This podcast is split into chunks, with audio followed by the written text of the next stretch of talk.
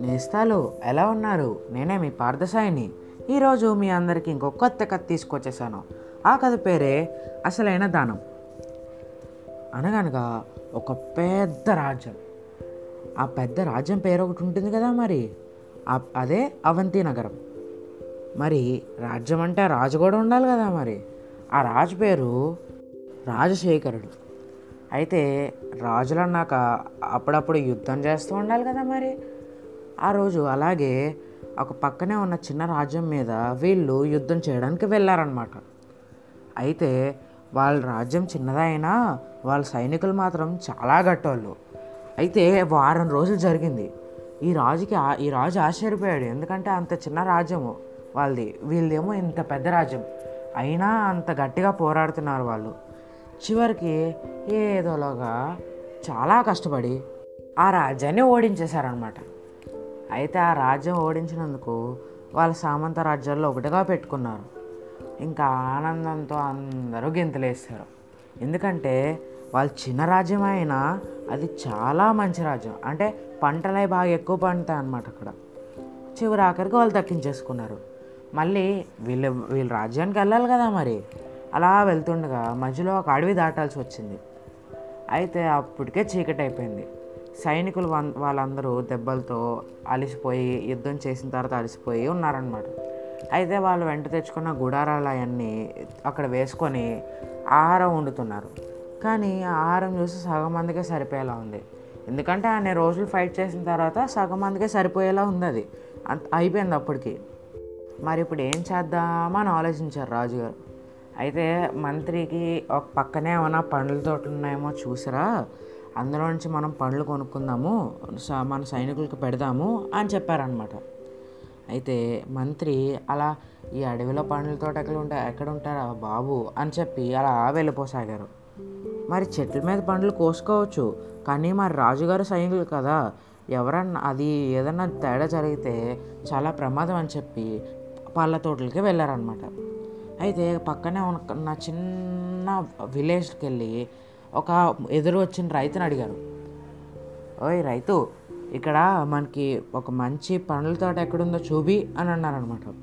అయితే మంచి పండ్ల తోట అండి సరేనండి నా పక్కన వెనకాల రండి చూపిస్తాను అని చెప్పి తీసుకెళ్ళాడు అనమాట అయితే ఒక పెద్ద పండ్ల పళ్ళ తోట దగ్గరికి తీసుకెళ్ళారు అందులో పళ్ళు చూస్తే మెలమెలా మెరిసిపోతున్నాయి. చాలా రకమైన పళ్ళు ఉన్నాయి ఎన్ని రకమైన పళ్ళు ఉన్నాయంటే అలా తినుకుంటూ ఉంటే అందరికీ సరిపోయేంత పళ్ళు ఉన్నాయి అయితే ఆ మంత్రి వెళ్ళి మేము కొన్ని పండ్లని కొను కొన్ని పండ్లని కొనుక్కుంటాము అని చెప్పారనమాట మీరు పండ్లు కోసుకుంటారా? అయితే ఇక్కడ వద్దులేండి పదండి మీకు వేరే చోట చూపిస్తానని చెప్పి ఇంకో చోటికి తీసుకెళ్ళాడు. చూస్తేనేమో ఇతను ఇప్పుడు తీసుకొచ్చిన తోట ఇందాక తీసుకువెళ్ళిన తోట కన్నా చిన్నది. అన్ని రకాల పనులు లేవు. అయితే అప్పుడు మంత్రికి అతని మీద కోపం వచ్చేసింది. ఎందుకని? ఆ తీసుకెళ్ళే ఫస్ట్ తీసుకెళ్ళిన తోట ఈడిది. అందుకే ఈడి తోటలో ఈడు కోసుకొని ఇవ్వలేదు ఇదేమో వేరే వాళ్ళది ఎవరిదో అయి ఉంటుంది. ఈ వీళ్ళు సరిపోతుందని మనకి సరిపోతుందని ఇక్కడ మనకి దొంగ దొంగ వ్యాపారం చేస్తున్నాడు అని చెప్పి కోపం వచ్చేసి ఆ రాజుగారి దగ్గర తీసుకెళ్ళారంట వాడిని. రాజుగారు మా రాజుగారికి జరిగిందంతా చెప్పారు. అయితే మరి రాజుగారు ఇతన్ని ఇతన్ని కూడా అడగాలి కదా మరి. అలాగే రైతుని అసలు ఏం జరిగిందని అడిగారంట. అయితే రైతు ఏమన్నాడో తెలుసా నేస్తాలు? అదే ప్రభు నేను వీళ్ళకి మొదట చూపించింది నా పొలం కాదు. అది మా స్నేహితుడి పొలం. మంచి పూలతోట అడిగితేనో అక్కడికి తీసుకువెళ్ళాను.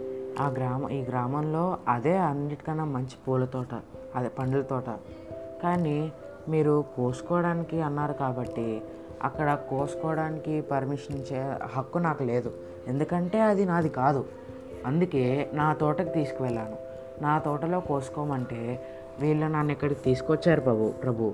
మీరే నాకు న్యాయం చేయాలి అని తల వంచాడనమాట దానికి ఆ రా దాన్ని ఆ రాజుగారు విని మురిసిపోయారు. ఎందుకంటే పక్కవాడికి హాని చేయాలని అనుకోకుండా వాడి పొలంలోనే ఇవ్వాలనుకున్నాడు అతను.